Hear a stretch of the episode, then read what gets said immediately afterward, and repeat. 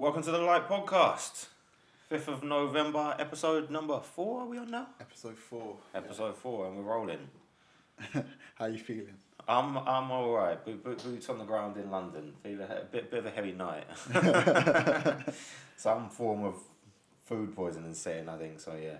It's been, it annoyed me, because I was sitting there like, yeah, I'm just going to research and get ready for the show. I had zero energy this morning. I lost about 2.5 kilos overnight, which is not good. But I'm showered, I'm up, I'm good. I've had my porridge. I'm not sure whether that's going to help me or not, but hopefully. Well, I tried to do some research last night, look through topics, and then I had a Windows update, which took 2 hours to update, which then, by the time that finished, I was too tired to look through things. But can't be any worse than the Apple update. So, but yeah, this week's been a very busy week in the news this week. There's been loads of things going on. There's been the terrorist attack in New York. There's been updates on Brexit. There's been sexual harassment updates, which is like an ongoing thing, which seems to get worse and worse. This week's it's been Kevin Spacey and Dustin Hoffman, and Brett Ratner. And well, and a lot of people over in Westminster, right? It seems to be... and Westminster as well. Like the Defence Secretary, he's lost his job this week due to harassment, and there's been loads of other stuff happening this week. So, where do we start? This week's like this is so much. Do you want to start on? Let's start at home. So, let's start with because it seems ages ago now. But congratulations to a good weekend for the Brits last week. So Lewis Hamilton taking the F1 title. Sir Lewis, anytime soon?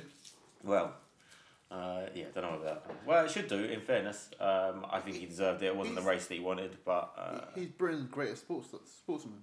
Well, yeah, but that doesn't mean you get a knighthood. I don't know how they just seem. There seems to be no rivalry. Mo Farah got a knighthood for winning 2 world titles and 2. I'm not saying he shouldn't get one. I just don't. As far as I'm aware, there's no particular. Yeah, because was it Sir Moss or was it Sir Moss or one of them?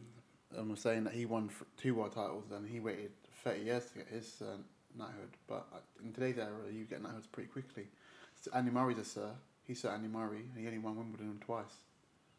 Yeah, but he was the first one. Yeah, but it's all put in context, right? But then you can't criticise someone because Brits are poor in something, and then someone comes along and then becomes good at. Yeah, but it's the duration of time between the two, right? Nobody had won Wimbledon as a Brit for decades, whereas if you look for. Nigel Mansell, Damon Hill. Well, Jenson Button won only a little while ago. But it's the 4. Well. If he gets, a 4 should be significant enough. If he gets another one, then that definitely should be. Yeah, because if 5, he's like, it's only him and Schumacher that's won. I think he needs to win 7. Schumacher's won 7. Yeah. And he has to win. I don't know if he will get to 7. It's gonna take a lot. There's a few changes coming in with cars next year, which may level the playing field. And Ferrari. But levelling the playing field, I don't think is a bad thing for him. I think he's actually the best driver out there. So if they level the playing field, I don't think that will hurt him too much. No, but he won his first title not in the best car. That's what gives him the credence. Yeah, but this is what I'm saying. Most drivers, they win in the car that they're in, and then they stick them in a different car and they're awful. Yeah. But he won in the best car. In the McLaren car that won his first world title was not the best car. The Ferrari was the best car. Yeah, but it wasn't far off. That was just before we went through the big, just a whole huge spectrum of difference between them. When Red Bull came in and we're just going to be the best for 3 years now, and then equally, Mercedes came in and have done the same thing.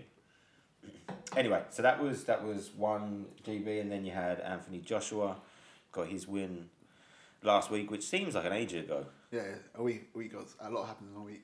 A lot of people spoke about the fight and they were like, it went to the 10th round. I think he could have done with getting through him easy and that. But I'm like, there was no mug that he put in front of him there. It was a person who was not really going to beat him, but was also not going to be an easy knockdown. Yeah. I'm inclined to think that maybe it was stopped slightly prematurely, but only slightly. Some people were in proper uproar about it. I'm like, AJ was winning on the cards. It was going to happen. So a referee's job is to protect the boxers, right? Yeah. If it's looking that inevitable that it's going to happen, yes, you could argue it was a premature stoppage, but it wouldn't have gone much longer.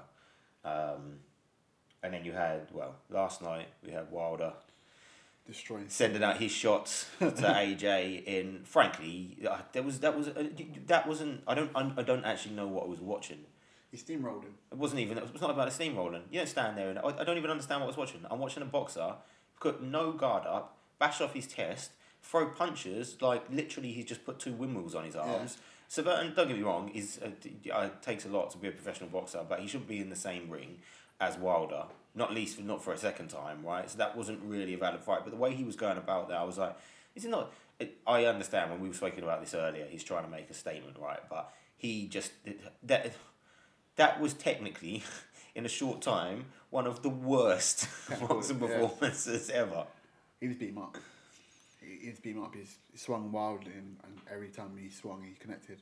But everybody does say, so it was an argument, a discussion that they had amongst the pundits in the UK this week is who punches harder, AJ or Wilder. Mm-hmm. Arguably, the thing is, I've never seen AJ punch in anger the way that Wilder does. Wilder doesn't really look for the technically clean shot. He just goes for maximum power. Mm-hmm. So if it was both of them went in there like that, I don't know who punches harder. I think AJ's a bit more calculated about his shots. Therefore, you could argue that on displays and evidence that we've seen, Wilder appears to punch harder. I don't know. That said... But Wilder's a very skinny heavyweight. He's really skinny. Like, you see his legs. His legs like but he's one of those. You know that he's got natural power. Like, yeah, he's got power. Yeah. So, I don't know how that fight will go down. He definitely won't be able to fight in the same manner that he fought against Severn last night. That's obviously just goes without saying. But, it's an interesting dynamic. I mean, Tyson Fury in the earlier fights... fights in Monaco last night was again calling out AJ. He seems to have been the one. But he said, "Do you hear what he said to Shadora? Shadora goes to him. So when you come back, he goes, I got 7 stone to lose. 7 stone is like a child." But yeah, but if you've not been training in any time whatsoever, which I don't think he has, then it's like muscle memory. When you lose muscle, but then you go back to the gym, you can gain it. If he spent all of his time doing nothing and then goes back to actually training like a boxer again, he can lose it, and arguably doesn't need to lose all 7 stone. I mean, 7 stone sounds extreme. Lot. I don't think he's. He's really fat. Yeah, I don't think he's gonna. Yeah, but even when he's in boxing shape, he's not in good shape. So anyway, that was the best of the week for the Brits. All right, so then let's start. I think we'll start in America, and we'll go back to Trump because he's my favourite topic. This week, Special Agent Mueller. He brought forward his investigation and he indicted is it Paul Manafort? Paul Manafort and Papadopoulos. And it's interesting because if that happened and he did that on the Monday or was it on the Sunday did that? It was on a Monday. And then the terrorist attack happened a day after. I don't believe these two. No, I'm not saying... I'm not, before, I'm not saying... I'm not sure if this was one of those... I'm not saying it's linked. Donald Trump set it off to... I'm not saying it's linked, but it's kind of convenient. I'm not saying it's linked, I'm saying it's kind of convenient. That, Donald Trump, ex-press secretary, is it? Or... Papadopoulos was involved. He was part of his campaign. Now, the argument was that the allegations against him took place before the Trump campaign, but then their responses, they seem to have taken part during the campaign. Yeah. And then Paul Manafort's is all related to money laundering of an extreme amount of money. I think it was about 10 to 12 million, they're talking about. So he was put on house arrest, Manafort. And if they're both found guilty, they get 20 years? Well, so yeah, you always read into it. But, well,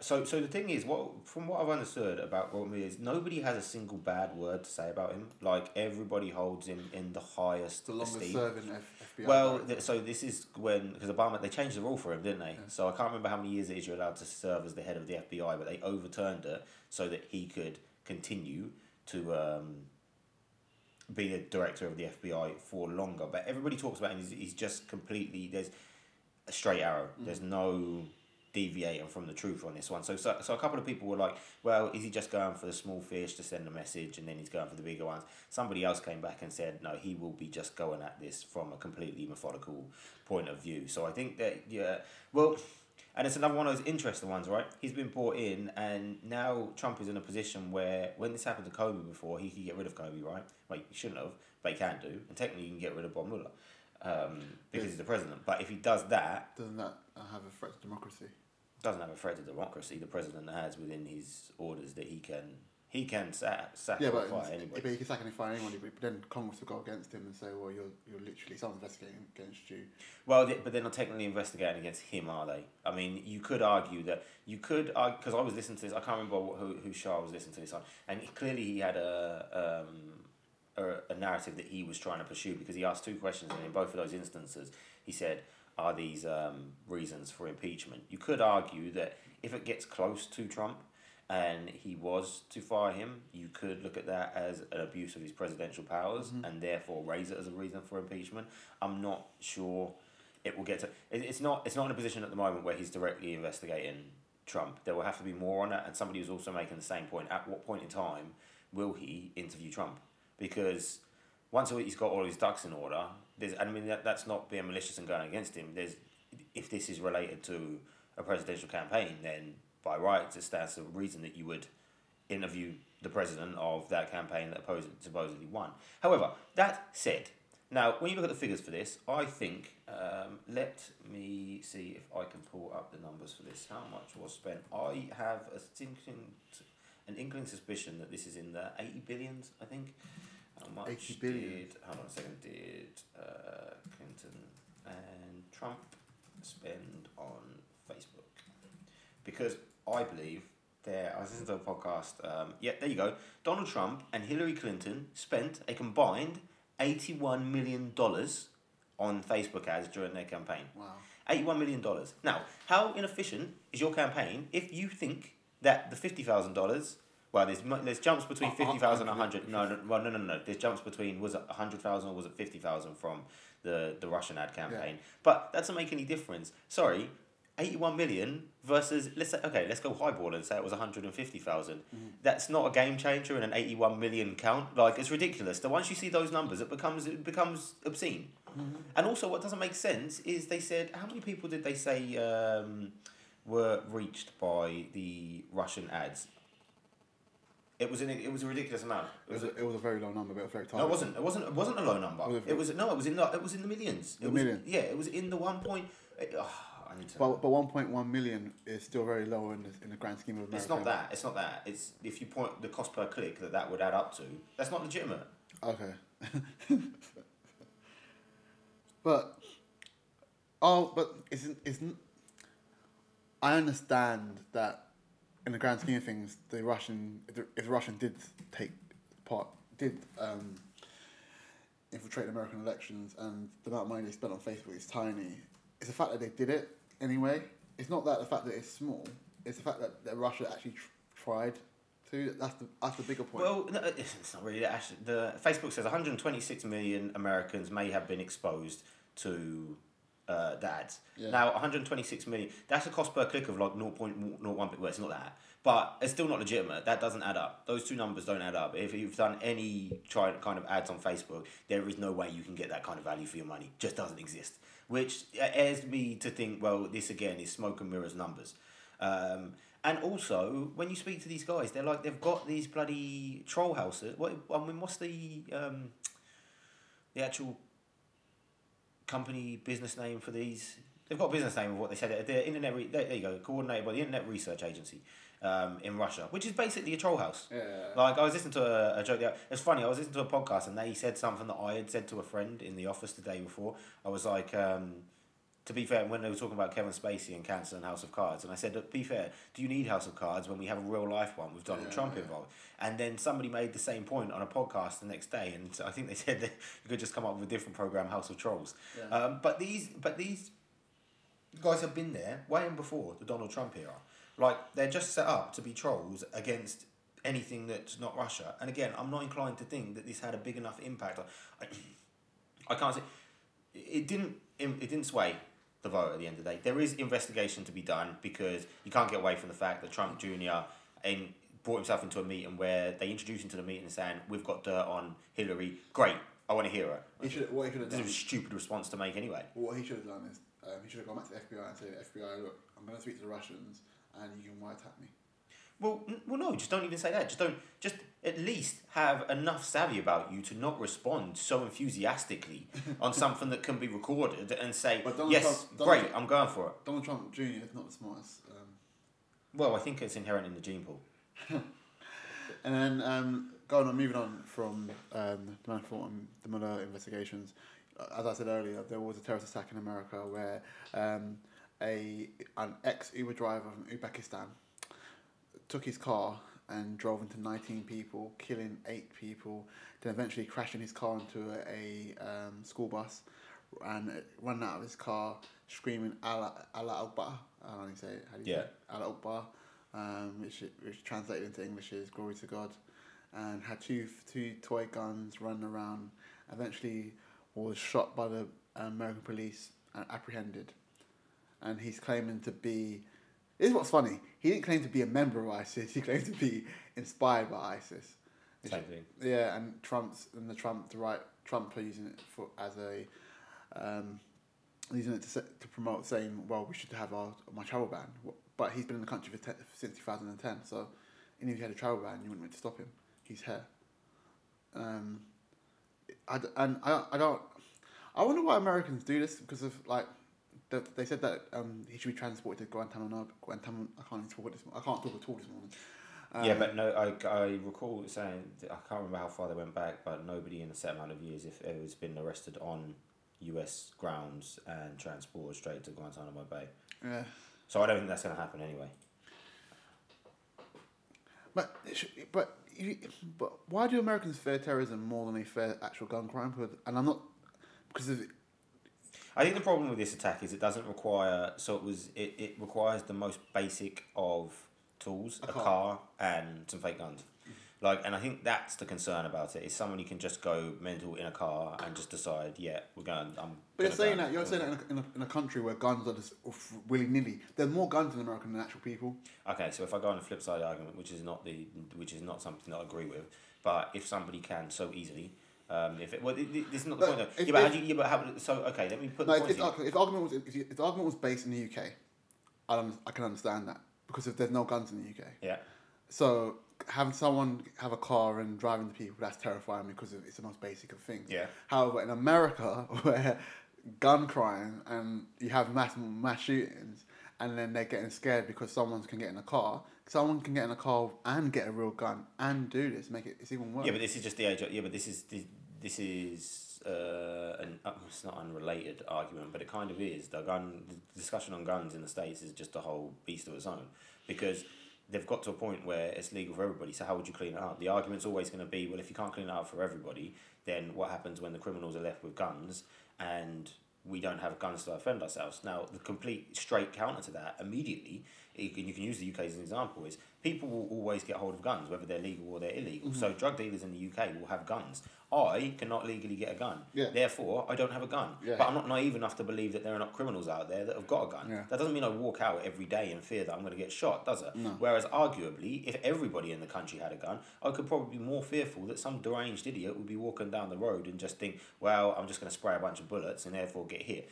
And when you're living in London with such a large population density, then arguably that will put us in a more risky position, which is where the states see themselves. But if you're going to ban guns, then how do you... The problem is where they're at. I don't have an answer for how you would clean up their gun controls now. I mean, I think you change the laws to make it stricter.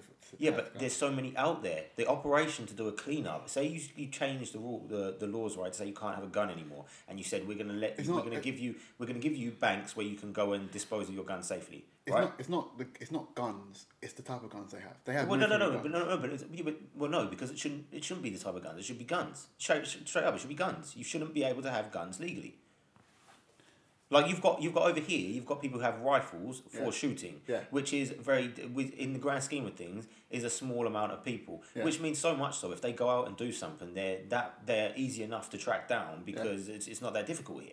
But over there, it's not even about the type of guns; it's the fact that that you can all have a gun. Talking about the woman with the handbag, Louis Vuitton handbag, which is like the size of my hand, can have a smaller gun in it to protect herself. Yeah, yeah. So if that's the case, and you say, right, we will give you a place for you to go and get rid of your guns in a safe manner. Yeah. Okay, so let's say 25% of good citizens go and do that. 75% don't. How are you going to deal with those 75%? It's going to have to be a huge clean-up operation to try and go door-to-door to get them, right? Then you're still going to miss some, so you're going to have people who are left. I'm like, the problem is so big, I don't know, not... it's logistically possible to fix, but it would take so much money to throw at it. But going to my original point, why do Americans fear a terrorist in a car far worse than a madman with a gun? Yeah, but I think that a lot of terrorists... I think a lot of Americans fear both equally and the same. Okay. If you fear terror, then you don't really care how it comes towards you. Yeah, but then they make a bigger deal of the brown man in a car, or a brown man with a bomb on his body, than a white... I'm not saying white guy, I don't want to make it a race thing, than a man holding a gun, shooting someone from a building in Vegas. They don't make it as big a deal. They do make it a big deal, because I need to be careful how I tread around his argument, but I do see this, because now when this happens, the question is always, well, was this terrorist related or was it not? Yeah. Okay, so the one in Vegas, I mean, there are still huge gaps within the timelines of that, and arguably there's going to be a lot to that story that we don't know yet. Mm-hmm. However, that's distinctly different from a guy that comes out and says that he was inspired by ISIS, right? Mm-hmm. That makes it a relatively open and closed case. What we haven't seen yet is the instance of terrorism from a white male that says, I did this inspired by ISIS. Because if you do that and then they refuse to say this is an act of terrorism, well, then there's a problem in the media, right? Yeah. And arguably there's a problem in the media anyway, but the question will continually always be, well, hold on, if this was a white man who did this, why is it not an act of terror? And an act of terror is an act that instills terror in people. Yeah. So arguably, the problem is... No, but there's also the little thing they add to it, that for political... Well, no, but this is the point, right? Because if you look, I've had this conversation with somebody and I slightly changed my position on it, is that, yes, technically the dictionary definition suggests that it needs to be tied to religion or political motives, right? But ultimately, terrorism is something that instills terror in people. Yeah. Therefore, I could argue that it doesn't really need to make any difference whether it's political or religiously fueled. If it hits a point of a mass murder and the specific intent of that is to instill fear and terror in people, then it should still be. And it's down to actual definitions of the word. But when I had this conversation with somebody, I was like, technically it does have to be religious or political based, but then at the same time, in the absence of that, you can still cause terror for people. So that shouldn't be the differentiating factor as to how you just refer to something as a mass murder or an atrocity or an act of terrorism. There seems to be a lack of distinction, and nobody seems to want to actually address it, but their inability to address it means we always face all of these arguments when it comes out in the media. The words are loaded. So I mean, when you take the example of, when you use the word terror, the terrorism word is loaded with political agenda. When you say someone's a mass murderer, even if they're trying to instill terror, most of the times you say, well, that's mass murder, that's one loony person. But when you say someone's a terrorist, it seems or appears like it's an organised... It is loaded, but that's the point of where that's exactly why there needs to be more a clearer definition of what constitutes it, because it's loaded. There's as much power in using it as there is in not using it. Okay. So when, for instance, in Vegas, they say it's an act of terror, what would have had more impact on the population? I would arguably say there would have been less kickback on the media from the public if they had said this is an act of terror by an American on Americans. There would have been less kickback than their ability to say this is just one rogue agent and neglect to mention the word terror. Because that was the point that was coming out. Mm-hmm. Everyone was saying, well, why is this not an act of terror because a white man done it? So yes, I agree that the word is loaded, but because it's loaded, absence of it is just as powerful as the use of it. Which means, for me, they need to work out how they want to go about it. Because otherwise, the media will continue to misuse these phrases. Well, either misuse them or not use them at all when they should be using them. And it's going to... And it's people becoming so polarised on this topic that... You need to fix that, otherwise you're just going to ask for more the next time that it happens. So let's say another a white male goes off in a different city and shoots 15 people, and again they don't call it an act of terrorism. What's your basis for not doing that? Because he's a white guy and you should give him more time to investigate it. That's the problem, right? Yeah. It should be open and closed because of the colour of somebody's skin. Yeah. Alright. Moving on from terrorism... Staying in America. So this week we saw a continuation of the sexual harassment build-up. It came about earlier in the week that Kevin Spacey was accused by is it Michael Rapp? What's his first name? I can't remember the actual name of him, but there was two that came out, I think. Yeah, But the first one was from Rapp. And Rapp, he knew Spacey when he was 14 years old. It's happened 30 years ago. It happened in 1983. 1986, 1986, happened 30 years ago. And Kevin Spacey was a young actor. He's 26 years old. Rapp was 14 years old. They were at a house party, and Rapp was bored. He was 14 years old, so he said he'd go upstairs and watch a film and sat on the bed. And then he realised everyone had gone home, and it was just him and Kevin Spacey in the room. But didn't he say something like he woke up and he would just collapsed on top of him? No. He said what happened was that he was sitting on the bed. Then Kevin Spacey was at the front, in the doorway, and he then picked him up off the bed in, like, you know, the bridal stance, you know, you pick up or not. And then he put him on the bed, and he was on top of him. And then he was able to wriggle out of it, and then ran to the bathroom, and sat in the bathroom, and was like, okay, he's gay. And then, bear in mind, at the time, Kevin Spacey was drunk, and Rapp ran away, and apparently the incident was forgotten. And 30 years later, the Me Too caught him, and he's come out with the story and accusing Kevin Spacey of Kevin Spacey of sexually assaulting him, that was big. But what was worse was Kevin Spacey trying to hide under the rainbow. Deflecting. So Kevin Spacey came out and said he was horrified by the allegations. He profusely apologised to Rapp, saying he's a great actor. He really admires him. I think Rapp's gay anyway. I think Rapp's come out and he's a gay actor. And said he apologises. He goes, for a lot of his life, he's lived as bisexual. But later on in life, he's now fully living as a gay man. Bang. I didn't understand why he thought it was the right time to come out as gay when someone's accusing him. When a 14-year-old. And I get that, and I agree, but I don't. At the same time, I don't think there's any way to not. So if you've got allegations against you from a young boy, then it's a given anyway. So you can't get out of it. But at the same time, the emphasis he did put on coming out as opposed to the actual story. And even some of the gay rights groups came out and said he can't get away with it. He can't think he can just get away with it just because he's... It's the worst thing as well, because all the homophobes, they link that. They link paedophilia and homosexuality all the time. They go, if you like men, you might like young boys. So they link it. So if you're a gay rights person, you're horrified when you hear someone coming out and say, yeah, I'm gay. Because you're literally excusing yourself coming onto a 14-year-old boy. You're saying, well, the reason why I came onto him is because I'm gay. No, mate. Recently, the reason why I came onto him because you're a paedophile. No. I don't even think that's how they saw it. I think what they're saying is it's not appropriate for him to say that at the same time as he's making that suggestion not as an excuse. I think more as a deflection. Yeah. I think that's what offended him, the fact that he's using this to deflect away from what the main story is. Which is the allegation itself. I think that was what was the... The thing is, also, he didn't deny it.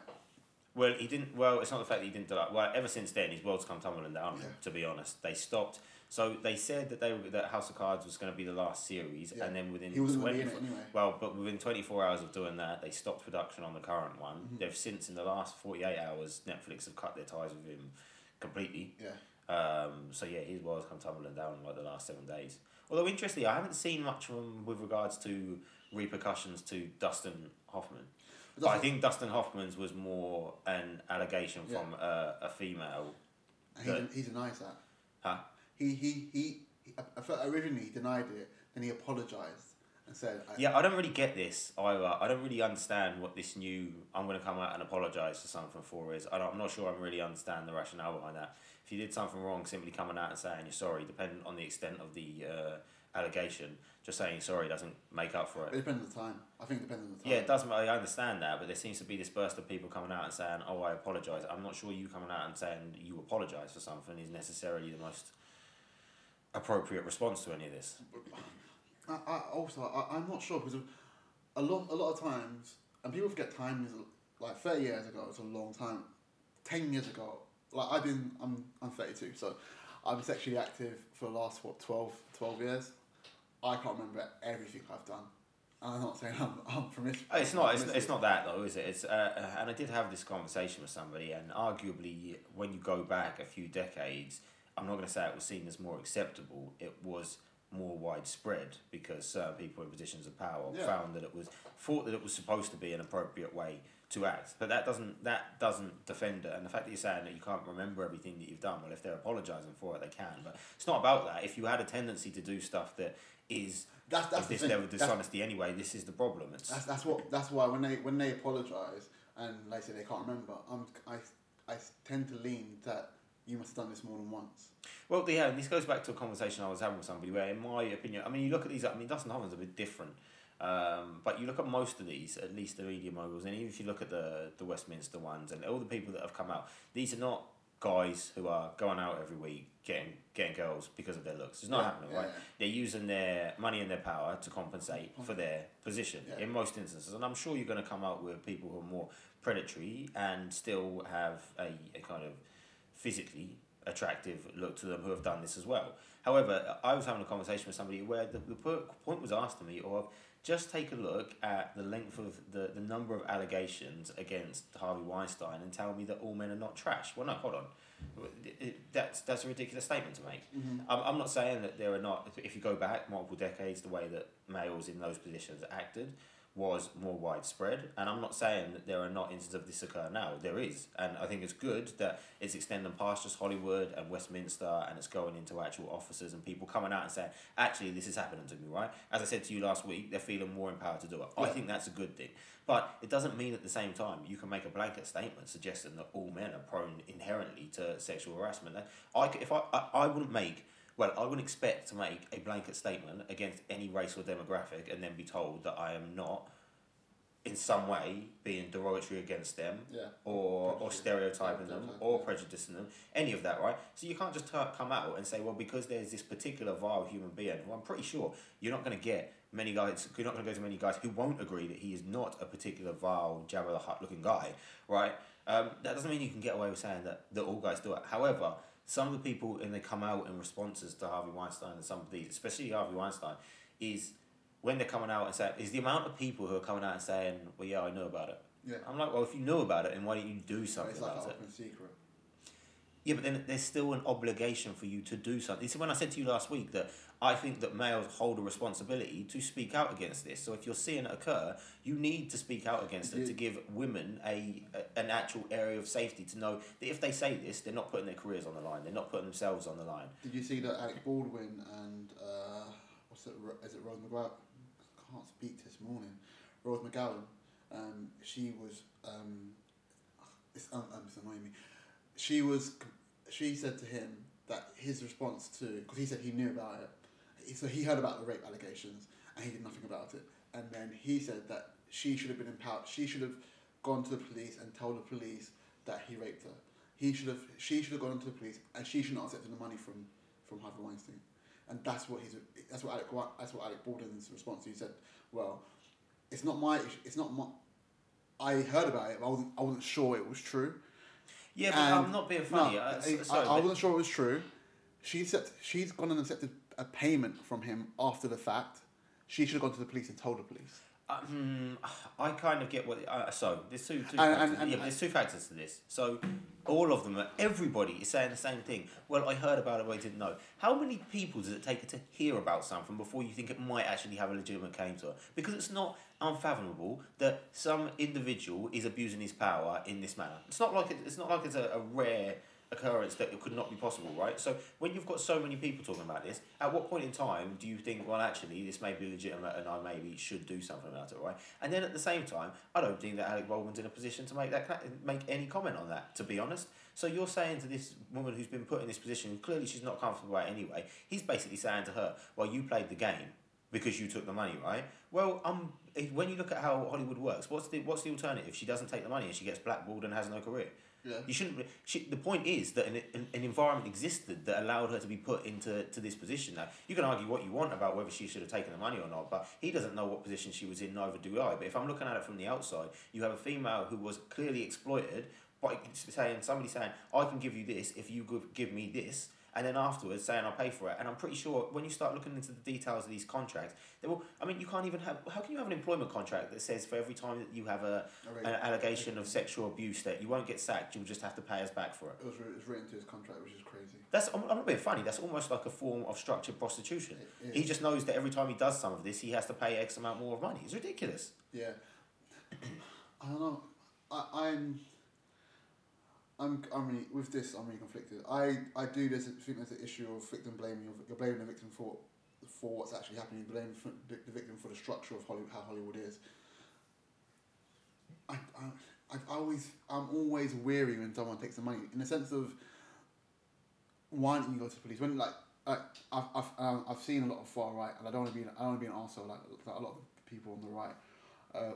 Of the feminist agenda of men and women versus women, but a lot of the men that counter argument is why do you feel the need to go on Twitter and say Me Too? Just happened to Me Too. Why don't you go and report it? Why don't you go and report it to the police? Why don't you go and report it to the authorities? Yeah, why do you feel the need that you can go on Twitter and say Me Too, but not actually go and tell people when it actually happens? Yeah, but this is the point. This is because the world... So if you're going to ever use social media for something valuable, you use it at a time like this, right? Yeah. So we look at this, and it's gone from not just being Hollywood to people coming up with this in Westminster, say, in the UK, but then people coming up with it at lower levels of business, right? If one individual in Hollywood goes to the police, how does that empower some other females around the world to feel that they can do the same thing? So I would argue again, that's a nonsense statement. Actually, the fact that there's a Me Too, which has existed before this anyway, and is now being used for a valuable purpose, and has now empowered other women. If that empowers people to go and say to the police, well, actually, I feel empowered enough to report this now because there's enough other people back and behind her that I just won't be blackballed or the black sheep chucked out to rest, right? I don't think that's a bad thing. And all of these, I'm not being funny, these are all deflections. These are all deflections from why you don't want to answer the question that you knew about something and you chose not to act on it. So get off your moral high horse. Like, this is not the time for it. You just admit to the fact. Some of them, I mean, I think it was Quentin Tarantino came out and he had a more honest response saying, I knew about this and I hate the fact that I didn't do more about it. Fair enough. He should have done something about it, but at least he's having enough about him to come out and say, I did know about it and I should have done something. As opposed to the rest of these who are going, well, I didn't really know about it. It was just a whisper, so it might have been true. It's just completely deflecting it. But then you say that, but then some of these women that have won Oscars, they were sexually assaulted by him, and they thanked him in their Oscar speech. Yeah, but again, if you've got yourselves into that world, then I think you're a bit stuck going through that. And I mean, as somebody said, all you're hearing from here is the people that said no. For all the people that said no, they're going to be countless who said yes, right? So, yeah. And again, what happens after the act itself, I don't hold any grudge against him, because at the same time, ultimately, I can't put myself in their position. So it's not I'm not in any position to say, well, why did they do this after the act? Why did they accept the money? Why did they thank him? Unless I can come out here and say I've been put in a position where I faced sexual harassment and somebody gave me a job because I was prepared to have sex with them and take money for it. And that's being as a male. Unless I could do that even as a male, I can't even get near to start understanding what position they're in. Especially when you think about the figures of money and what that means to their life that you're dealing with here. So for everybody to, again, it's a very difficult one for anybody outside of it to post-event, get on a high horse and say, well, they could have done this, that and the other. I'm inclined to not try and understand how that happened, but get to the bottom of what the actual issue is. Which, if nothing else comes from this, I think that there is. Do you think... So...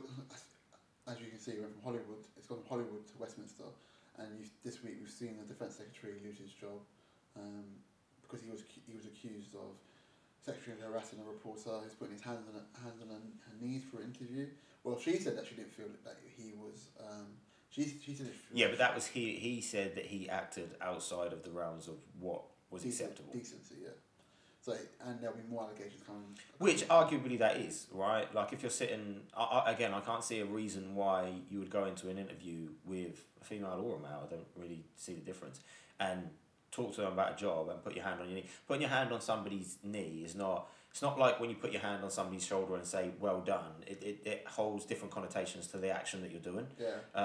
Obviously from his point of view, he's probably just seen a ticking time bomb. If I don't say it, somebody else will. Yeah. Arguably, it's not as bad as some of the other ones, but still, it just seems to... Again, for me, it doesn't make any sense. I can't picture myself in a position where I'm working with a female colleague and she's done something well, and I go up to her and rub her knee or pat her knee and say, oh, yeah, that's a great job. I just...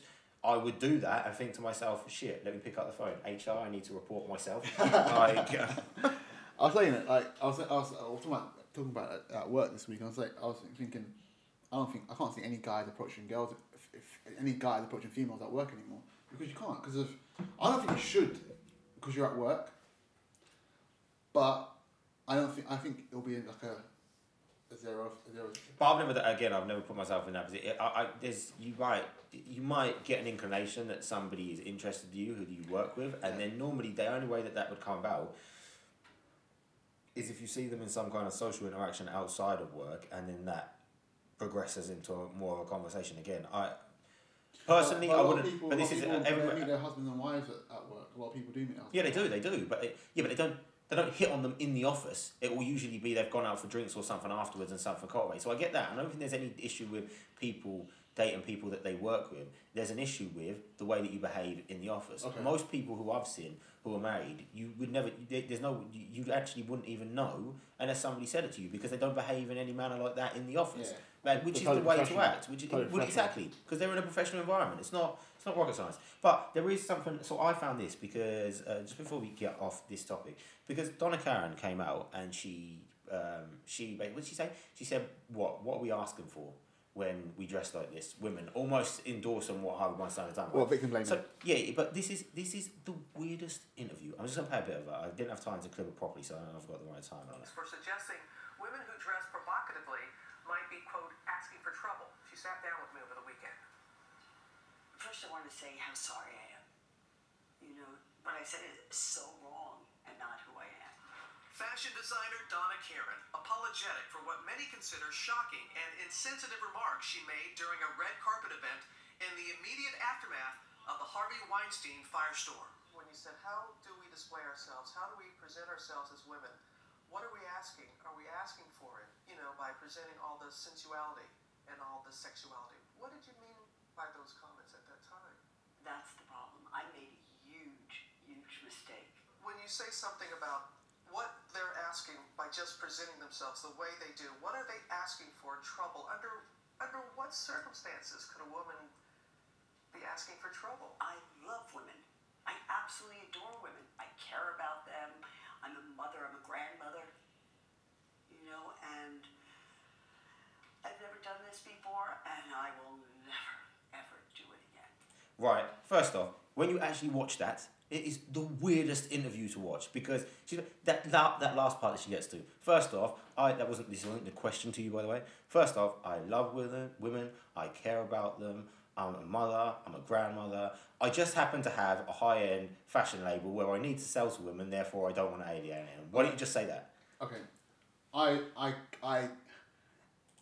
an argument with two people this week. I've had an argument with my girlfriend about this, and I've had an argument with my friends about this. I think it's a separate point from Harvey Weinstein and the rape, because I think you could dress in a paper bag and he'll still rape you, because he's that type of lecherous person. However, there is this thing that if you wear certain things, you're gonna attract the wrong attention. And I'm not saying it's a right thing. It's right that happens, but it happens. If you go out at nighttime and you're a female and you're with your female friends and there's just two of you, and you're wearing like very short skirts, or wearing like a bodysuit and just wearing like, you know, those Playboy bunny for Halloween. There are gonna be certain guys out there, and this is why I'm so conflicted, because I know I'm chatting shit, but I'm basing it on what actually happens in this world. That I don't think that a woman shouldn't be able to wear what she wants to wear without feeling that guys should police themselves. I agree with that. However, I do base things on reality and how situations are. I don't base things how I want it to be. I base it on actually how it is. I think that sometimes if you dress in a provocative way, or if you dress in a certain way, certain guys will see you in a certain light and they will attempt to treat you in that light. Exact same thing. If I'm wearing a hoodie and I'm wearing a hat and I'm outside and people are intimidated by me, it's my own issue. I'm not saying it's the right thing for them to stereotype me, but they're going to stereotype me, because that's how we keep ourselves safe. Same thing when women are out and you were, my girlfriend wants to wear her Playboy bunny outfit for Halloween, and I said no, and I'm not going to police what she wears, because I don't think I should police what she wears. It's more for in my head her own safety, because if you attract the wrong attention when you wear certain things. And I'm not blaming the victims when guys rape people, because if no man should want to rape women, and men should control themselves. However, the reality of the situation is when you go outside and you wear certain things, or if you go outside and get really drunk, yeah, you're going to get guys that will come up to you and try and take advantage of you. That happens. It's not because of... we're not living in a utopian world where guys aren't going to do that. It happens. Guys will try and take advantage of you. If you're out and you're wearing short clothes or sexual clothes, some guys can't control themselves and they'll try and take advantage of you. Well, so I kind of get where you're coming from, but then they seem to just counter to the two arguments seem to have countered themselves. We can't. I understand, and I'm not living in a utopian world here. I'm not trying to, but at the same time, you can't just if you get to a point where you just say this happens, therefore accept it. Well, you've already given up. No, you've already given up the fight. I totally agree with that. That's what I'm saying. I feel like I'm chatting shit, but I'm basing it on just experience. I'm not. But problems exist in the world. That's just the world. So you need to come up. What the point is coming up with a way to solve them. So yes, albeit that people will make certain outfits, and this is for males or females, as you say, will derive certain connotations towards them. But the problem is that we allow that to happen.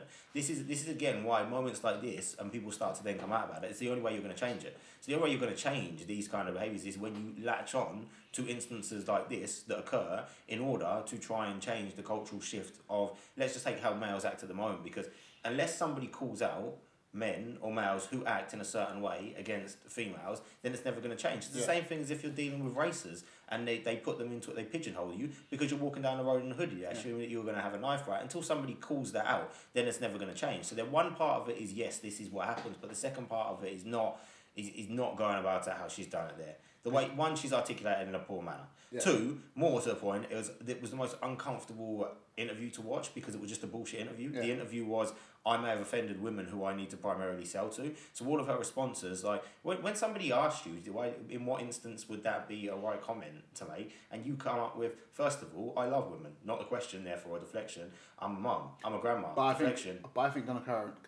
giving Donna Karan a little bit of... credit. I think she knows she's fucked up.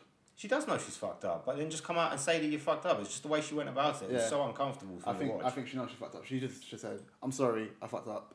I now know that I was wrong with what I said." And moving on. When you backtrack like that, it makes you look more like an idiot than. Which is how it comes across when you're watching that interview. It was very uncomfortable to watch. Yeah, I think this thing will carry on. There's going to be more and more people coming out. Like, so you've had Brett Ratner. He's had some women accuse him of raping them. We talked about Hoffman. He was accused of groping a teenager, 17-year-old, which isn't paedophilia, by the way. And Kevin Spacey's career's finished. So who's Kaiser Sose? He's a paedophile. Moving on. So if we take the sexual harassment and take it to Westminster, and we lost the Defence Secretary. We've also had this week in Westminster. Have we had any movement on Brexit at all? No, we had no movement on Brexit. Not seen, but I think it's all been related to. But in fairness, there was more news last week because Theresa May was over in Brussels recently. Now she's back and she's having to deal with this whole unrest around sexual harassment. I think that's kind of just deviated stuff from it this week. But what we have had in the UK is the first rise in interest rates for over 10 years. Yes. It's moved from 0.25 to 0.5. Doubled. It's doubled. So interest rates have risen, which has a knock-on effect for home buyers, first-time home buyers and home buyers per se. Well, it has a knock-on effect for people with... mortgages because they'll pay higher interest rates. But at the same time, I spoke to somebody about this and I'm like... The actual values you're looking at are not massive. So let's not overkill this now. Needless to say, well, it's going to affect too because they've originally come out and said, so if you're a saver, then obviously it's going to be better for you because the interest rates go up. But it's not going to take you from... But the point is, but it's not going to take you from going to having... a little bit of money in the bank to being able to take a year off, right? As I say, so you laugh when I say about the increase in savers, right? But then when people talk about the impact it's going to have on people, all of a sudden it's the worst thing in the world. Because it's laughable how small the increase is, it's relatively negligible how small the increase is on the other way, right? But the thing is that it's a start. Because it's been frozen for such a long time. Yeah, but it had to happen at some point in time. So I'm not overly panicked about this. It is gonna. I think it probably will take its toll more within 12 months. So if you're looking at people who it could actually pinch, where it is going to impact them, it's going to be people on low incomes who live in rental properties, because the mortgages are going to go up on. So if I look at it, I know in a lot of instances people have investment properties aren't necessarily trying to pay them off. They've got an interest only mortgage, right? And they're just taking the rent and the remortgages and the rest of it, which means they're going to be hit by this if they've got a variable, which means they're going to have to pass that on to the person who rents. So the person who has got a mortgage is unlikely going to be the person in you are going to have people with mortgages who are in relatively low to average paid jobs. But I think it could take a bit more of its toll when people come to their next cycle of rental increases, because somebody's going to have to increase their rent to be able to cover their mortgage. Or young first-time buyers who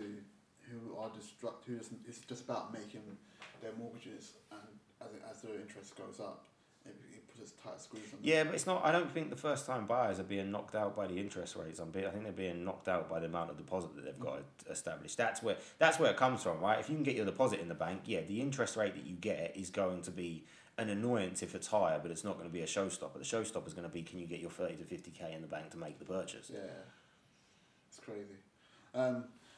So moving on from there, staying in Europe, Spexit. Give me an update, Ben. So this is all a bit, it's not really gone here or there. So we had last week, the Belgium president said that he could understand and would provide asylum. And then within the next day, the ex-president did in fact go to Belgium. The following day from that, there was an arrest warrant put out for him in Spain. Yeah. And then it seems to have gone a bit quiet there. I almost feel like we're going to end up with like a WikiLeaks. He's just going to hide himself in a... But what he did was unconstitutional. I can't even talk this morning at all. Unconstitutional. And I was the one who was up all night sick. Yeah, I blame the UFC. What he did was illegal. And he also, if you notice in Barcelona, there's been massive pro-Spain rallies. So there's a few components to it. Because, as we said last week, I am still of the same point that it was illegal what he did. But the narrative last week was, we will take back control. We're going to have a vote in December. He's welcome to take part in that vote. 48 hours later, there's an issue for his arrest. But maybe that's in response to him fleeing the country to go to Belgium. But there has been a huge turnout. Well, I say not over the course of the week, but I think it was mainly last Sunday that this occurred, for all of the voters that, as you say, weren't able to vote and do want to stay, saying this is not what we want. You don't speak for us. But ultimately, again, this comes down to what we said last week: an outcome of a legal vote is relatively redundant. Maybe we should have just made bloody Brexit an illegal vote, and then we would have had to listen to it. But and then since then, it's kind of just gone a bit quiet. I guess what's next for Spain is we're going to have to see what happens in the elections in December. I'm not really sure what they do with it, because if you've got him in Belgium and Belgium aren't going to send him back across, then I don't really know where you go. Why do countries like Belgium do this? Like, give people asylum? Why? I don't really understand why they're getting themselves involved in that. Yeah. I don't understand. Why would you get yourself involved in it? Yeah, it just seemed to be neither here nor there to me, to be honest. It's been a... I don't know where it's going. I don't think we're going to get anything until we get the vote in December. I don't think we're going to go much of anywhere. There is then the argument of how much...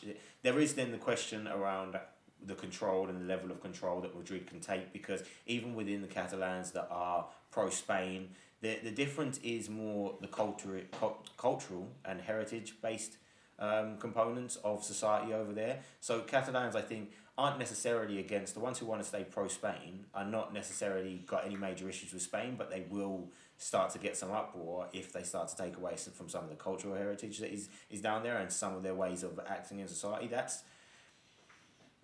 Yeah, I don't know how it's going to go. I can't call it until...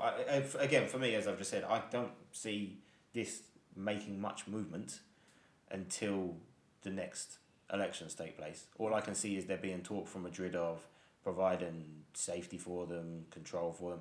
But who's going to stand up and take the place of the ex-president to call for Catalans to be... No.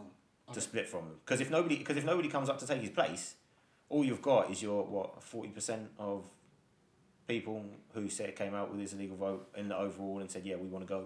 Yeah. Therefore, should be relatively straightforward, the vote that happens in December. The problem you're going to have is, even if it is a minority that get this, these are still the minority that came out to the illegal vote. So how will they respond to a formal vote if it doesn't turn out the way that they want? That's probably when you're going to have to worry about it, especially when you saw how they handled the violence on the ground last time round. Or, shall I say, how they handled the people on the ground with their response being unanimously violent when it didn't need to be. Okay. So, I think it's a round up on the news, but... No. There's a few things to cover. I was going to talk about... I was going to move on to... this week's on the launch of the iPhone X, iPhone 10. As you want iPhone 10. We can do that. I've got another one I want to loop back to. It's a bit Trump related. Okay, so if we go back to... We start with Trump. The only one I wanted to go back to is that... I don't know if you saw this week, but his transgender ban was basically thrown out. Was illegal. Yeah, so they threw out two of the components of it. I think he put a ban on transgender individuals to serve, which got chucked out, okay, and hiring new transgender troops, which again got chucked out. The only thing that they did retain in this was that the government would fund...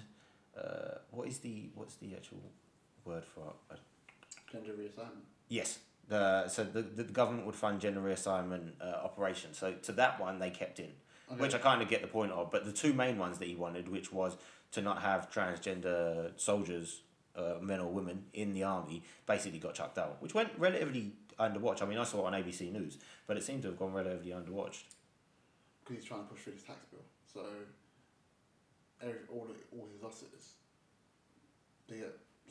Well, it was just one of those. I mean, I trawled through. I was just going through the various pieces of news, and I trawled through on ABC, and I found it. But it wasn't like it was right at the top, and I haven't seen any mention of it internationally. So, which is weird because it was a big thing when he said it. And like I say, in general, it's a loss for him. He did give up with it. This is 9 months of continuous losses.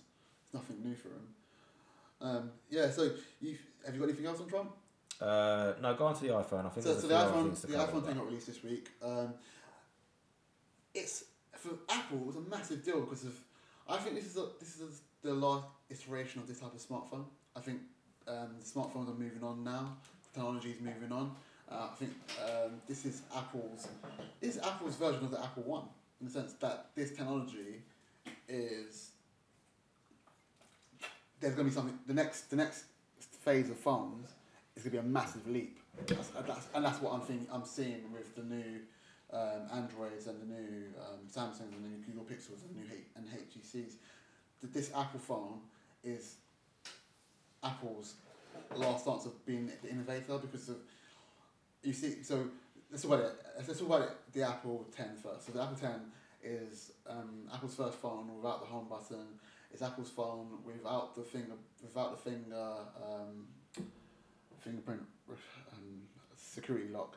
And it's still got it on there. It just hasn't got the button, has it? Hasn't got a button. It's got a fingerprint. No, it hasn't got a fingerprint at all. It hasn't got it at all. It's all now face recognition. No, I think you still use the... I don't think it's all solely... No, I don't think it is. I'm pretty sure that you can still... No, I don't think you could. I think that's all gone. I think it's all face recognition. You look at it and it opens. What you can do now, you can put a password in it, but the actual fingerprint's gone. It's all face recognition. So it's all crap, as far as I'm concerned. I'm still not over my update. But what's funny about the iPhone X which releases is that the iPhone 8 is a bestseller. I did see that. I did see that the iPhone 8 was a bestseller. I'm not sure. So the thing is, somebody came up with an interesting... You mentioned about the end of innovation for them. Somebody did mention an interesting thing. Apple have always had a circle. So their campus was a circle. The MacBooks were based on circle. You had the Apple itself, which is a circle. You had the iPhone that came out. You had the trackball on the first iPod, which was all a circle, and now they've got rid of the circle. So somebody made, it was like, it wasn't a conspiracy theorist, he's like, I wonder if this was, well, I think somebody was like, one of the podcasts I listened to made a joke out, he's like, yeah, I think the circle just held the demons that made the phone so successful, and the removal of the circle is going to let all the demons out. But it's an interesting one. It's the first time that they actually haven't had any form of circle related to the design. Mm-hmm. And I've looked at it, and people have gone like, yeah, the edge-to-edge screen is gorgeous, but I'm like, well, it's no different to what Samsung have done previously. So Samsung's a lot better. So I don't really get what that's coming from. What else do they see on there? I'm not sure. Yeah, I mean, I saw people do some random interviews on. Oh, I've got a story to jump to actually from this. But I don't feel in any way inclined to upgrade to this. It's £1,000 for the 256 model. It's £1,149. I don't really care about the actual. Sorry, that sounds so arrogant. I didn't mean it like that. Oh yeah, you're right. The loss of Touch ID. I don't think that's it's a all good. Face ID. I don't think that's a good removal. I think they should have left that on there, to be honest. Well, Face ID is really good. Well, no, I think everything's really good until they release an update and it breaks. I listened to a different podcast where like Apple are like literally one step away from releasing the update that bloody bricks your phone, and then what do they do? And this is one of those. So what if they release an update that loses my facial recognition? You brick my phone out. Yeah. I'll be lost, right? Not to mention the fact you still haven't released an update to the release that you put onto my old device, which is still making it a brick. I've reset it again about 40 times this week. It's ridiculous. So I'm still inclined to say if I have to do an upgrade next, I'm very close to going to. I do say this over like the last 3 releases that I might go for a Samsung, and then I end up getting an iPhone. But I haven't looked between the two. But I did see that there was a lot more attention to kind of the iPhone 8 than there was for the X. But I think that stands to reason based on the cost of it. The cost is close together. A lot of the apps won't be optimised for the X for another 6 months, another six to a year. Where most of the apps will, if you open them up and you put the iPhone 8 and the iPhone X together, that it looks like that, they look identical because of most of the apps aren't optimised for the full screen, which is. I don't care about that. Just don't crash on me 64 times a day. It's ridiculous because I have become bricked out when somebody said that, and they were like, "Yeah, they're just one update away from bricking out your phone." I'm like, "They bricked out my phone last Sunday. Like it's done for me already." So what was the new story that you want to talk on? Hold on, I think I've got a clip for this because this is ridiculous. I have got a clip for it. Hold on. So going from that and so Google came out. This isn't directly related to the iPhone, right? But what kind of nonsense story is this? Business, shall we? There's an emergency, people, at Google. An author, Thomas Bakedale, decided to show something mucho importante. Check out Apple's emoji.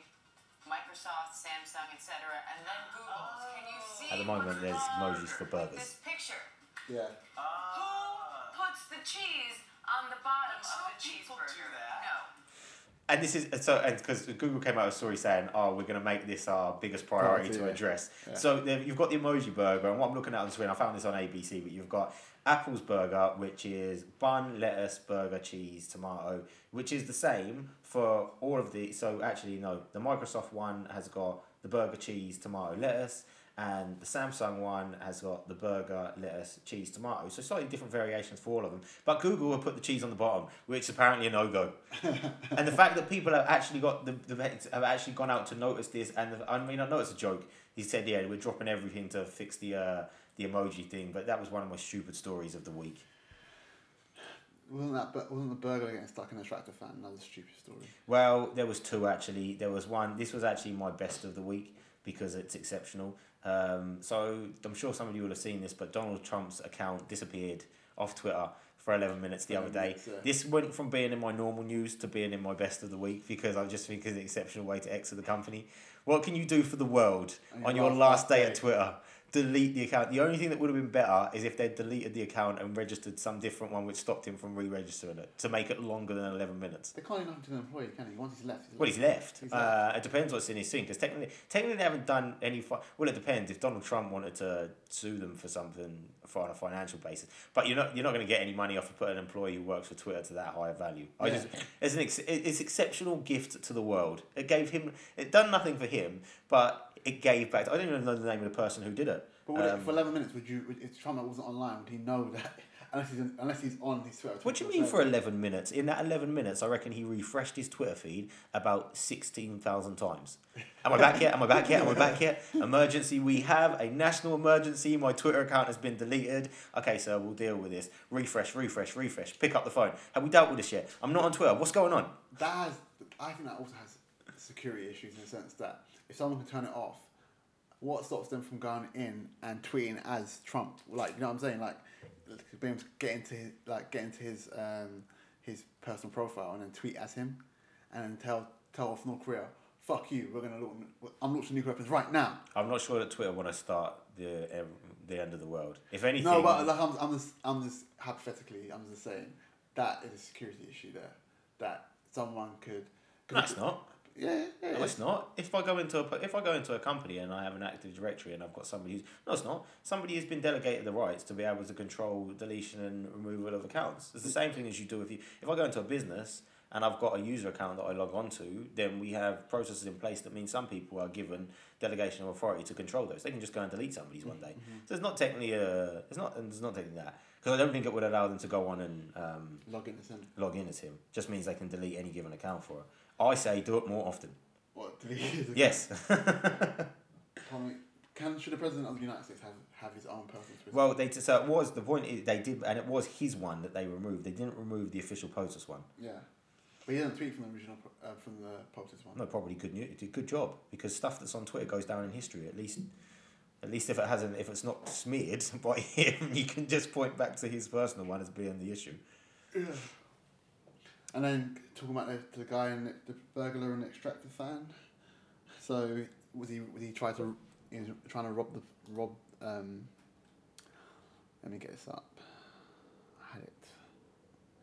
So the burglar was trying to rob something, and then he gets caught in the extractor fan. I'm trying to find it. There well, while you're trying to find that, we can go back to the fact that. Oh yeah, so you get trapped in the vent. Go with that story. So the burglar, was trying to rob a house, and he got caught in a extractor vent for 7 hours. He had to call for help, and then the police came and arrested him. So how long do you wait to call for help when you know that you're going to get arrested at the end of it? Like, at what point in time in that 7 hours do you think he determined, I'm stuck here and I can't get out? Obviously quite early, but then he had the debate of, is there anything else I can do that does not require me to call for help because there's no way I can explain this? I reckon about 4 hours in, and I reckon he spent about 3 hours not making the call. Yeah, I think 3 hours he tried to get out of it. The funny thing, when you hear this story, first of all, how old do you think the person is? I don't know. When you think of a burglar getting stuck in an event, how old do you think the person is? I don't know, I'd have mid-30s. You think 30s, like 30s, 20s, yeah. In age. Guy's 45 years old. 45. Well, maybe that's why he's let himself go and got stuck in a vent. Maybe the last time he successfully did this, he was. He climbed in at around 2 a.m. and was completely stuck and couldn't move. And that's pretty impressive to get so stuck you can't move as well. Yeah, I'm thinking 4 hours in, you'd be like, yeah, I can't get out. I need to take a piss. Then he's like, calling for help. That's crazy. And from there... the one I was going to go into was... This is just a ridiculous story, and the memes have started on them already, but Kung Fu Kid, Patrice Evra, and kicking the fan, it was the weirdest thing, because it was a full-on karate kick to the face. It's one of those things where I couldn't help but keep watching it. And when I was trying to look up for this and try and get to the bottom of it, so I think it originally got banned for one game, and then they've increased that to 5. And undoubtedly, I mean, at 36, I would wonder if this is not just going to be in ban long enough for the end of his career. But apparently what was actually said was that they said that the fan said, get out of our club and stick to making social media posts. And this is him who goes on and does stupid singing like Bob Marley and posts all these stupid videos, right? But I was like, out of all the things that someone has said to him, I'm sure over his years in football, Suarez, somebody saying that to him, Suarez, has stuck him over the edge. That makes no sense to it. I'm like, how closely do you hold your social media status that was what tipped you over the edge? The thing is that he's kind of ruined his... He comes into the end of his career. You can't actually have him on as a football pundit afterwards, because if you're like, Patrice, you kick someone at 36 in the head.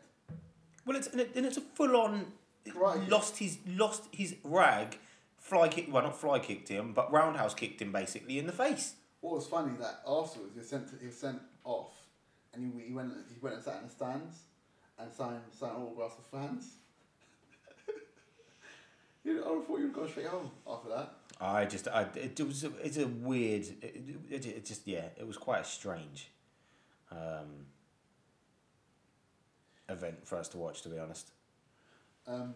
Also, randomly, what's going on with this? What's the deal with?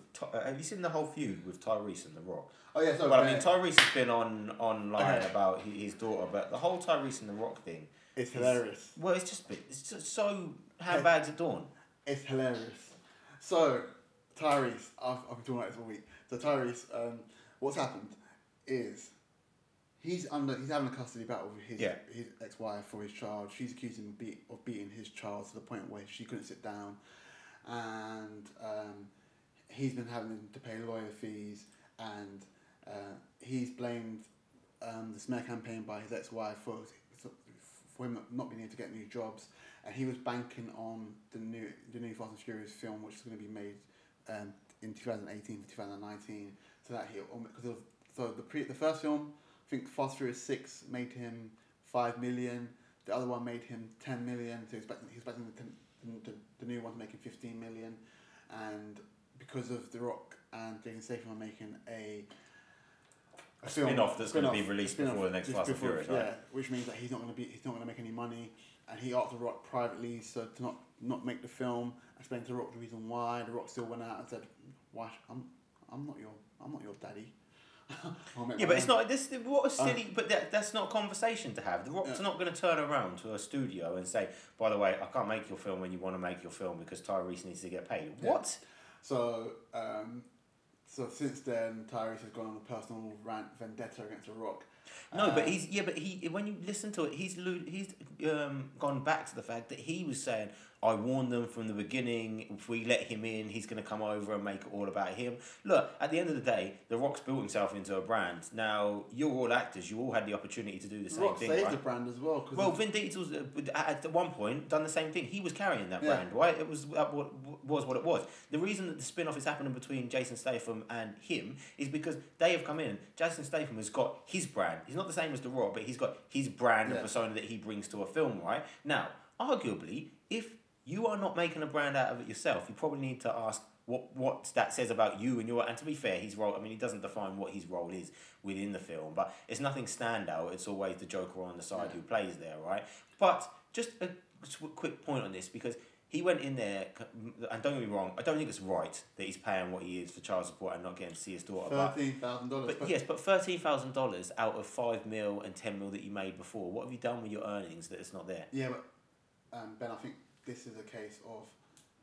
This is also a way of reducing his child support payments, because there is also in the custody battle his ex-wife's asking for more money, and he's trying to say to the courts, "I'm broke. Yeah, I'm not earning any money. So why don't raise it?" It's also that type of.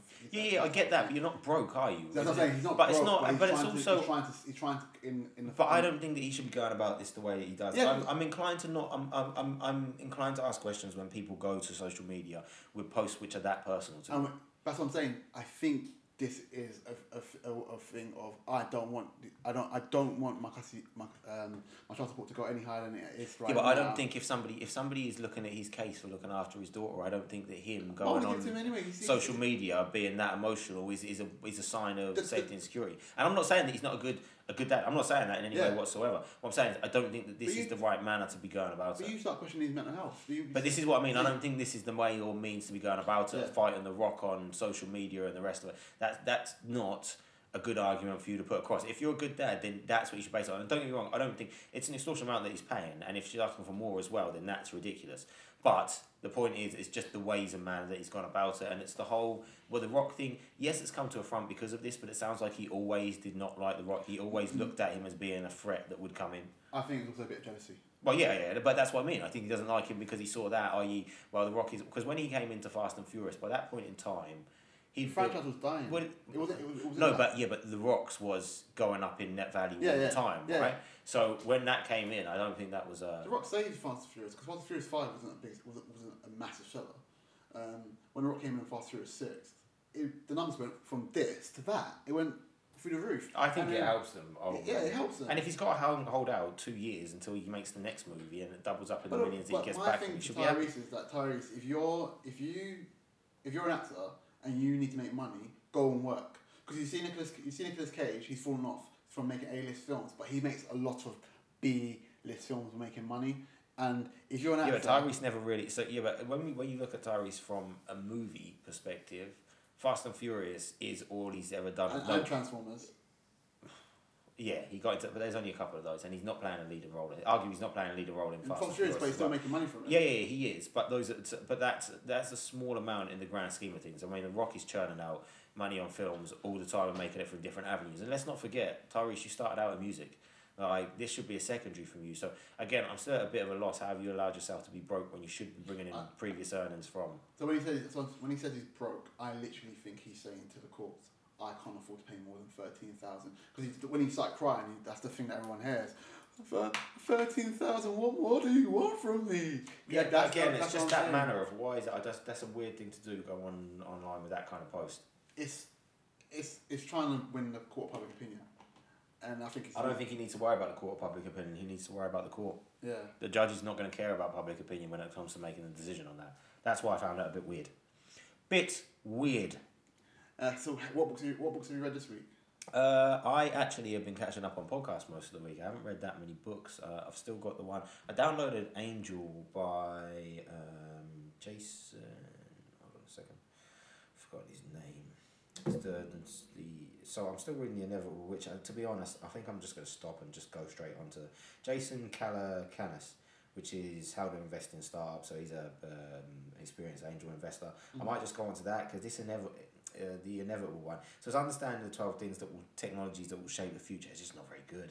Like, it was written back in 2014, I think, as well, so it's referred to... I mean, one thing that was telling for me, I didn't look at the date of when the book was raised, but it's just gone for a point of talking on cloud computing, and it's talked about cloud platforms, and it doesn't mention Microsoft Azure, which is becoming fast and growing the biggest cloud platform there. So I'm like, I really understand how... You didn't write this that long ago, how naive were you that you didn't even include these in there? And it's going over stuff that I'm like... I downloaded it because I thought it might be interesting, and it's rare I don't finish a book, but I'm really struggling to force myself through this. Like 5 hours in, and it's got like a few hours left. So I think I might just go on to Angel today and read that. But there was a bit, to be fair, the problem is when I top up on all my reading, I then have to go back and top up on all my podcasts. But Joe Rogan's been going insane this week with his podcast. Yeah, because he's in the studio, so he's... Yeah, but this week, the week coming up, he's got even more going. I'm like, what? But then, like, you've had No Agenda. They've had like 4-hour podcasts. Who, No Agenda? Yeah. Well, they had, but it's their 10th anniversary. But they had a 4-hour podcast this week. They've had two. Yeah, no. They've had, so I don't know if you listened to it or not. I listened to some of it. So the 7-hour one was the 10th anniversary, and they literally spent 4 hours because they don't put any ads on the show. Yeah. So all of the money that they get in is value for value. So they get donations in, and then you get your knighthood if you've done like £1,000 in there. $1,000, but they were doing a 2-for-1 deal. So if I put in $50, I would get $100 back. So about 3.5 hours of that were letters in and donations, and then on the fourth one, they basically extended the buy one get one free or BOGOF that they hadn't heard of before to the next two shows, which means for the other two shows they were still getting countless amounts of donations in, which means today it will go back to... They target to have 2.5 hours. But to be fair, that's like one of my favourite... You think it's just moody old men. I think it's brilliant. I don't. Exactly. Like, they talk so much. Like, when they did the 7 hours one, they started filming when it was like dark outside and they finished recording when it was dark outside. It's like, they talk a lot. They talk really slow as well, because I listen to them in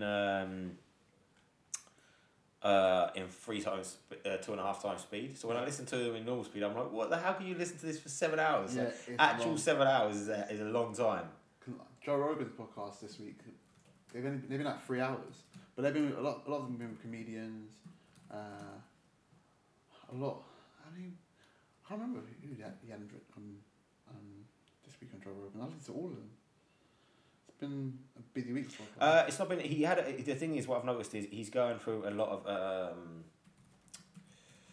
guests that he's had on before, but he's got Burr and Ari and Tom on Tuesday post their Sober October. Yeah. That'll be interesting. But we didn't. There was one thing that we had last week, which did I get to? Did we go through the shapeshift a bit last week? No. We didn't, did we? No. So fill the air for a second. Mention something while I find this, because this is exceptional and it can't not go unsaid. I need to track it down. While Ben's tracking down the information on the shapeshifter, guys, can you do me a favour and can you subscribe on iTunes and subscribe on any other podcast apps such as Castbox or Podcast Republic or Boxcast, and when you subscribe, can you also rate us? So, because the more you rate us, the more our profile goes up.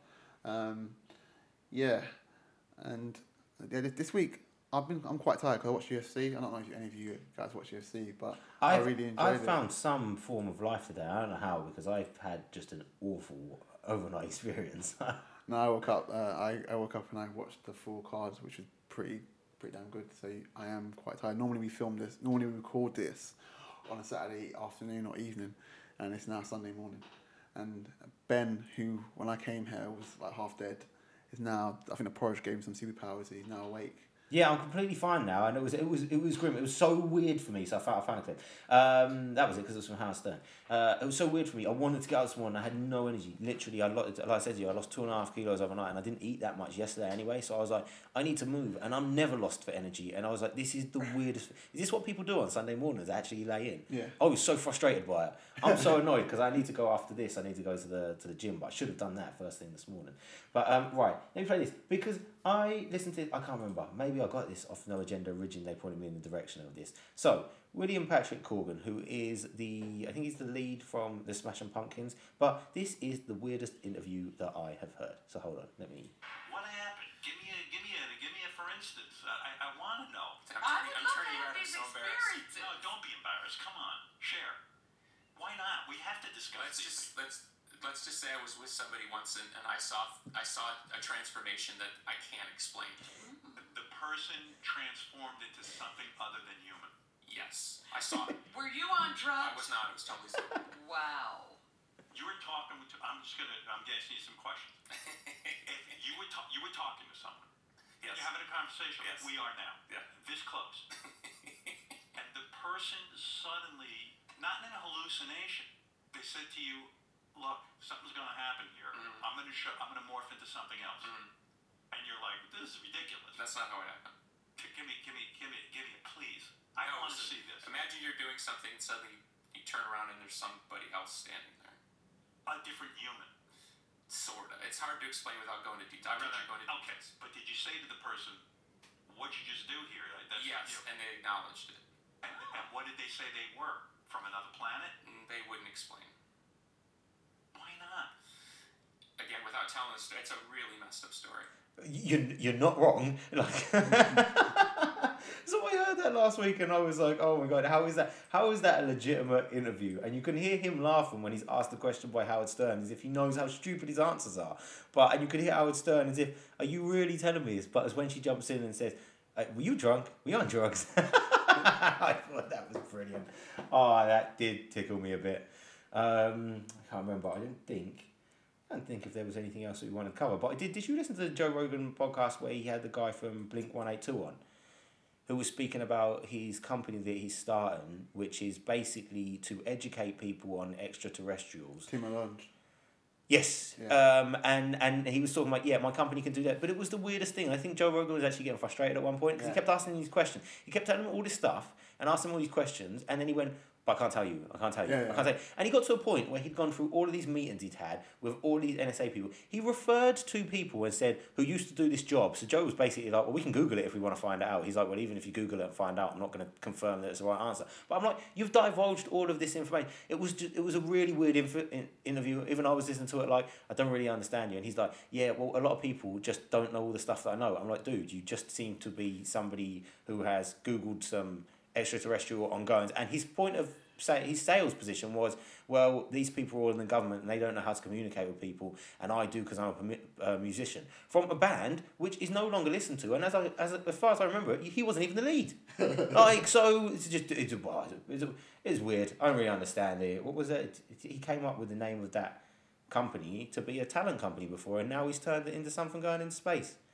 It's just a slightly peculiar interview. More, but you see more flat earthers coming out. You see Bob, BLB pushing that flat earth. I saw somebody in my Instagram and they posted a picture, and I don't know whether it was legitimately what they believed or they were trying to take the piss out of themselves, but they did reference to it as if they're a flat earth believer, and now I'm not sure how we're going to speak to each other next time I see them.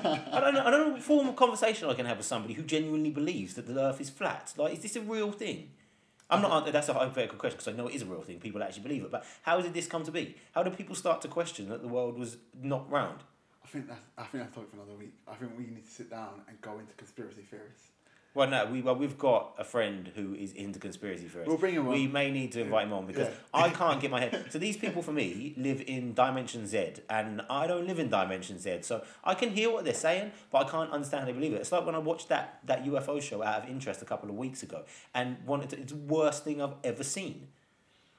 And this guy that we've got is actually, well, he's younger, so he won't be like the UFO sightings where everybody was post 70 on there. Yeah. As I say, for me, as technology advanced, we should find it easier to find extraterrestrials if they did, not more difficult. Mm.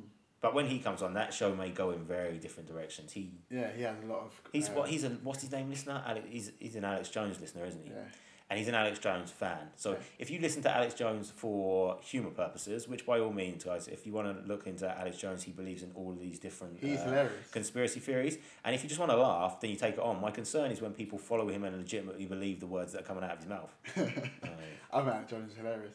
Yeah, but that's the point. You listen to him for humour value, not for actual belief. Yeah, I don't believe anything he says. No, it's crazy. With that saying, I think it's lights out. I think it is. I don't even know how long the show's been. Because I wasn't with it at the start, I didn't kick off the... hour and 26, hour and 27. Oh, that should be all right. All right, cool. Guys. Right, people. Have a good week. Lights out until next week. Peace.